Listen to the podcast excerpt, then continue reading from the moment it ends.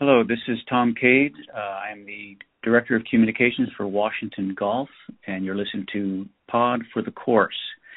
And uh, this year, 2022, is the centennial year, the 100 year history of Washington Golf. Uh, it was founded in 1922 when the very first Washington State Amateur was held at a nine hole layout in Yakima called the Yakima Country Club. Yes, at the time it was just nine holes.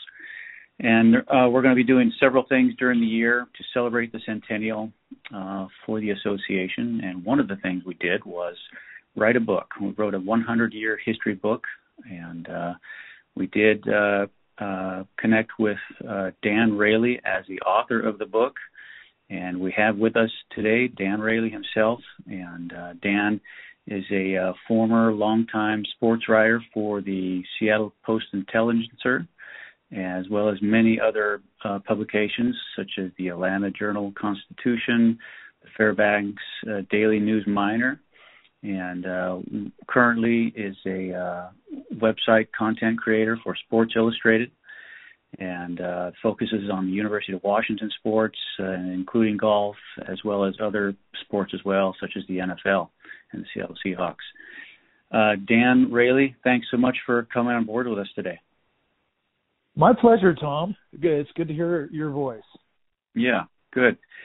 So, uh, Dan, we uh, at some point along this particular journey of writing this book or, or publishing this book or even having the idea for this book was at some point uh, you were contacted by Washington Golf uh, as a, to offer the suggestion of writing this particular book. And uh, can you explain how that all came about, or who contacted you, and, and go from there? Yeah, well, I I um, have a little bit of background of writing some golf books in the area, and the organization, uh, Troy Andrew and yourself, uh, reached out to me uh, and asked me if I'd be interested. Uh, I, I, I actually am doing about five books that in, entail golf centennials in the Seattle Tacoma area. And um, the trick to this one was it came up uh, right before the pandemic, so I had to scramble to uh, research it in, in different ways, uh, facing uh, you know a world crisis. So, but we got it done. Mm-hmm. Um, for your overall work on the book, uh, how long did it take? I mean, it's uh, it's 160 pages, and I believe there are 11 chapters to the book, as well as you know some appendices and uh, sidebars and all of that. Uh, how long does a does a process like this take, and and where do you start? And what were some of the hurdles once you started? Yeah, well, um, it takes probably a year, um, a good solid year, and and part of that year is researching and then the other part of the year is writing it. And um, so I ran into issues with the pandemic because I couldn't meet anybody in person. Um, the only person I I met um, was uh, the son of Charles Draper, who was uh, an executive director, and I met him at the height of the pandemic in a parking lot in Factoria um, near Bellevue, and he handed handed seven boxes of uh, Washington Golf Association records and other mementos to me, and uh, I just kind of remember that as one of the one of the few people I met during the height of the pandemic. And then, of course, I handed all those boxes to you during the height of the pandemic as well. Mm-hmm. mm-hmm. Yeah, I remember that. We actually met in some sort of Rite Aid parking lot there in the Eastgate area, uh, east of Bellevue. Um, so you mentioned uh, Charles Draper Jr., uh, who you uh, met with to talk about this. Who are some of the other uh, people that you talked to and er, interviewed for for the book? Yeah, so some of my most memorable interviews were, of course, Charles Draper Sr., who was mid 90s and living in uh, San Clemente, halfway between San Diego and Los Angeles. And I had him on a speakerphone with I think uh, a number of his daughters around him, and we we chatted for you know close to an hour. Uh, a real memorable conversation I had was with Fred Couples, and Fred was very passionate about the Washington Golf Association. He won the tournament uh, back in the uh, mm-hmm. um, the heyday of his college days, and and I I interviewed him while he was driving from Palm Springs to Los Angeles. And Fred would go, "I'm coming up on a hill. I might lose you. I might lose the you know the the phone signal." So it was kind of interesting. It was kind of fun. And here I have you know Fred Couples driving his car, and he did you know there's a long long time in his life he did not drive a car, but he was mm-hmm. driving uh, the uh, highway from Palm Springs to Los Angeles. And then I talked to Joel Dahmen, another winner of the, the event, a former University of Washington player, and now a PGA Tour player. And I caught him, I think, in a Chicago hotel room, uh, him and his wife, and he talked to me for you know a good half hour to close to an hour, I imagine. And he was funny, and he was passionate too about his uh, his uh, roots uh, in in Washington golf.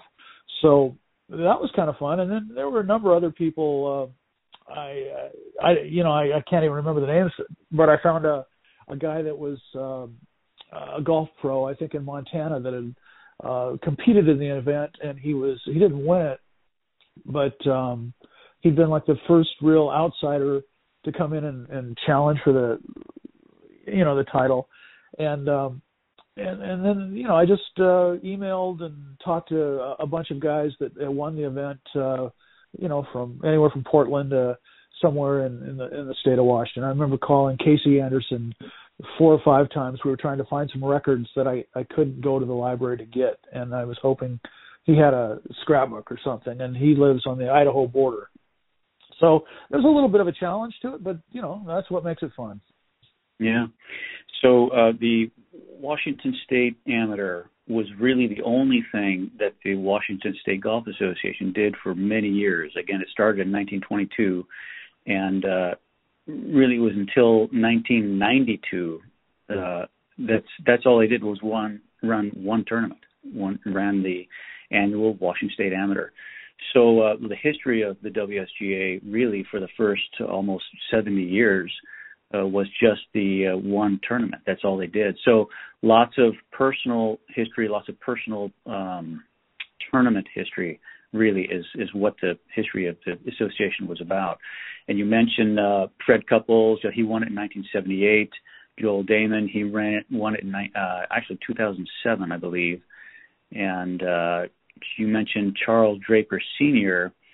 He was uh, just some background on him. He was the uh, uh, kind of a golf. I call him a golf savant a little bit. He really took control or took charge of, of uh, organizing everything about the WSJ in the early year. Well, not early years, but in the 50s, 60s, and 70s and 80s, really, um, when he became the first uh, uh, executive director of the association. So uh, lots of that stuff kind of going on, and uh, for uh, like the the the state amateur was held in uh, only was the only tournament on the schedule until 1987, and actually that was when the Washington State Senior Amateur began, and that was a Charles Draper Senior uh, creation. Was that right? Yes, it, it certainly was. It, he it was kind of his his age group at that time, and and uh, he felt there was a need for it. Mm-hmm. And then the, the women's state amateur began in 1994. Did you talk to any of the, the uh, initial winners of the the women's amateur? I did, I did, and uh, again, that was a little bit difficult um, because of the pandemic. I, you know, I couldn't meet anybody in person, but um, I remember, and I'm, I'm short of names here because it's been more than a year since I gave this to you, but I, I did talk to the original winner for sure, and then um, I talked to Paige McKenzie. Yeah. Mm-hmm. Yeah. Paige and, uh, McKenzie, I think she won the women's amateur in 2003, 2002, 2002. And uh, now, yeah. of course, she, she she went on to the LPGA tour and uh, now is in the in the TV booth for a Golf Channel as a as an analyst. Yeah. Um, what were some what were some of the uh, sort of interesting factoids? I've got a little list here myself, but anything that you remember in particular that you you during your research you thought, yeah, I didn't know that. That's something new. Well, yeah, the the, one big one was Gene Littler, uh, you know, a Hall of Famer, showed up kind of unannounced and arrived in Bellingham for the state amateur and and uh played got eliminated in the first round, and then turns out uh, the the golf writers caught on to him and found out he was uh, given some kind of uh, membership at Broadmoor and was playing out of Broadmoor, and uh, he then played in the Seattle City uh, Amateur and lost in the first round, and and he was uh, you know a young, I think he was 19, 20 years old. I, I'd have to go back and look at my notes, but he uh, showed up here, and I think he, he intended to go to the University of Washington, but he stuck around for just about four or five months.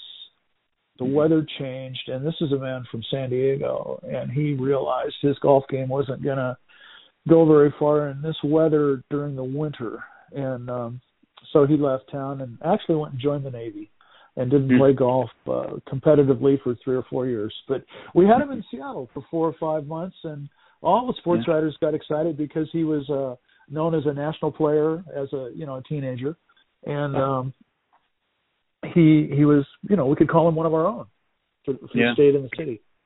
Yeah, that was uh, the year 1950 that he that he played in the state amateur, and in 1953, so three years later, he won the U.S. amateur, and then in 1961 yeah. he won the U.S. Open. You know, he's well on his way to a World Golf Hall of Fame career. That's for sure.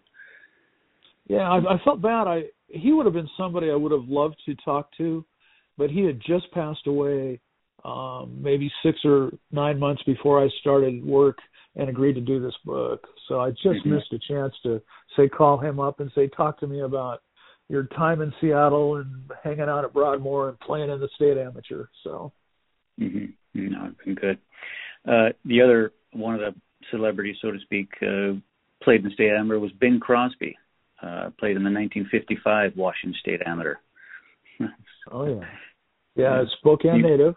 So he uh, made sure, um, you know, to to combine his roots, his his growing up roots, with his favorite sport. And um, yeah, I remember reading about him, and it was exciting for people that you know he was going to come out and, and join him uh, in, in the competition.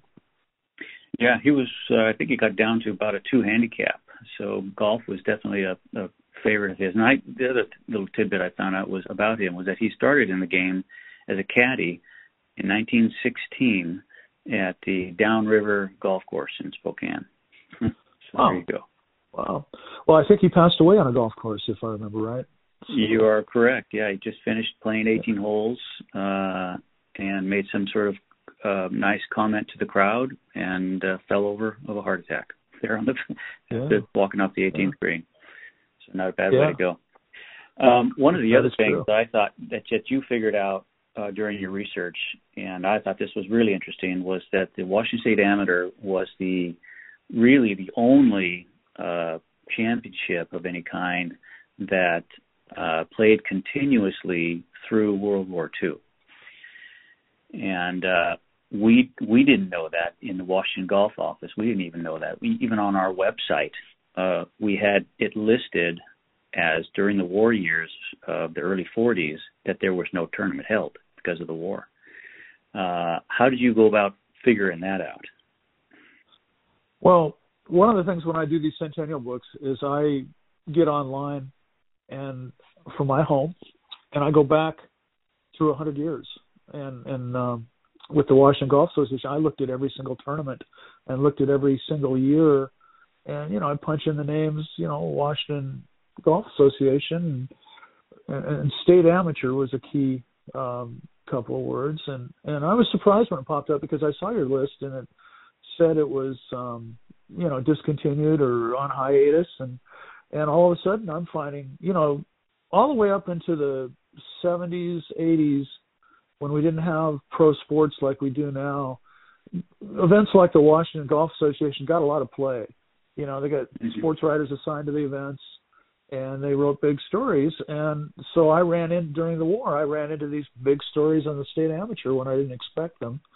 And mm-hmm. there was some explanation, you know, that um that uh these events were were going to continue, and they were going to change the format from match play to stroke play. But and and one of the reasons, having done a lot of history, like I, I wrote a, a book on the Seattle Rainiers baseball team, is they they wanted some sports to continue, such as this golf event, and and baseball in general to keep the people who were home preoccupied from the war and, and give them an outlet of some kind, kind of like this pandemic in a way. Um, golf has taken off because of the pandemic because it's a safe place to go and play. Well, um, some of the events couldn't continue on, like the Masters and the U.S. Open. Uh, they're, they're, they're, those are based on you know fan count and and, and national interest, and, and the and the top golfers were in the war. But locally here, we had a lot of guys building um, military airplanes and, mm-hmm. and and ships across in the Bremerton shipyard, and these guys needed some kind of uh, outlet, some kind of recreation, and so they left the Washington Golf Association alone and let it continue. They changed the format because actually the the fields were so huge because there weren't any other golf events to play. So um, in order to get all these unlimited number of players through the competition, they turned it into a stroke event rather than a match play, or else they would have been playing all summer. So. Yeah, and, and the other thing actually about this converted it to stroke play because I had heard that they could because of war restrictions, uh, golf they couldn't play golf during the week. It had to be played on the weekend. Is that right? Saturday, Sunday. Yeah, I think that changed. Uh, but at the height of the war, I think they were limited, and you know because they were busy building, like I said, sure. cranking out number of airplanes down the street in the Duwamish area at Boeing. They were building, you know, the bombers and and doing it at a high rate, and uh, so yeah, there was a limitation. Like uh, one of the events ended up in a tie.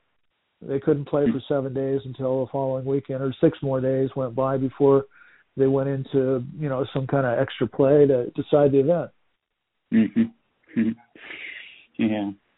Um, so yeah, I, I just, for me personally, I, I just thought that was a one of the most interesting uh, tidbits that you figured out was that uh, it was played continuously.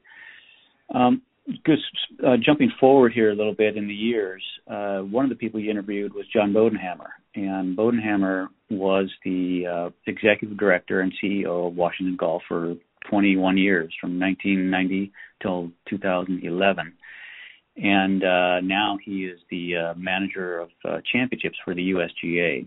And uh, I'm, I would imagine he that was a sort of an interesting interview for you to talk to him for the book. It certainly was, and um, we we reminisced a little bit. Uh, I met him when I was initially the golf writer for the Seattle Post Intelligencer, and it was in the '80s, and he was uh, just a kid. and he mm-hmm. and I was gonna go meet him somewhere, and he goes, "No, I want to come up and see your newspaper there on the waterfront." So John came up from Tacoma and spent some time with me in my office. I showed him around, and uh, I just remember I kidded him about it. One of the reasons he came into Seattle was not just to see me, but he had a bunch of baseball cards that he collected, and he was going to sell them to get the money to help promote his golf and college uh, ambitions. And uh, so I caught him when he was just a kid, and now he's mm-hmm. this, you know, um, yeah. well-to-do uh, man that's that's really done well for himself nationally in golf, as far as mm-hmm. being a golf administrator for the USGA. Yeah.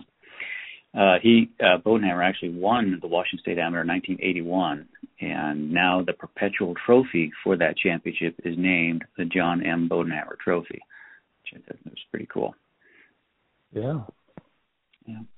Um, some other folks you spoke with was uh, Troy Andrew, who is now uh, the uh, John Bodenhamer's replacement as the CEO and executive director of Washington Golf, and Troy is still on staff here uh, performing those duties. Uh, yeah, I also met him when he was at the outset of his golf administration career. I just remember him as as being really young, and and um, I guess I've been always old. uh, no, I just I, I'm kind of a historian, and and I just have all these visions of seeing people progress and, and age, and and in, the sporting world in Seattle, and, and Troy and John Bodenhamer are good examples of that. Mm-hmm. Uh, one of my uh, favorite uh, uh, features that you used to do was uh, again, where are they now? Uh, it's about uh, you know catching up with uh, uh, athletes from the uh, region who uh, uh, what are they doing now once the lights have dimmed from their uh, athletic careers. And uh, I think this was one of the reasons that uh, we became interested in you for writing this book was because of your your your interest and uh, uh, I don't know passion for finding out where these people are and what are they doing now. And I, I always thought that was a very good article. Are there other golfers, uh, such as the Fred Couples of the world, uh, who, who you've reached out to uh, for these uh, for these items? Like, I, I actually one of the ones I remember was uh, Ruth Jessen. You spoke to her once.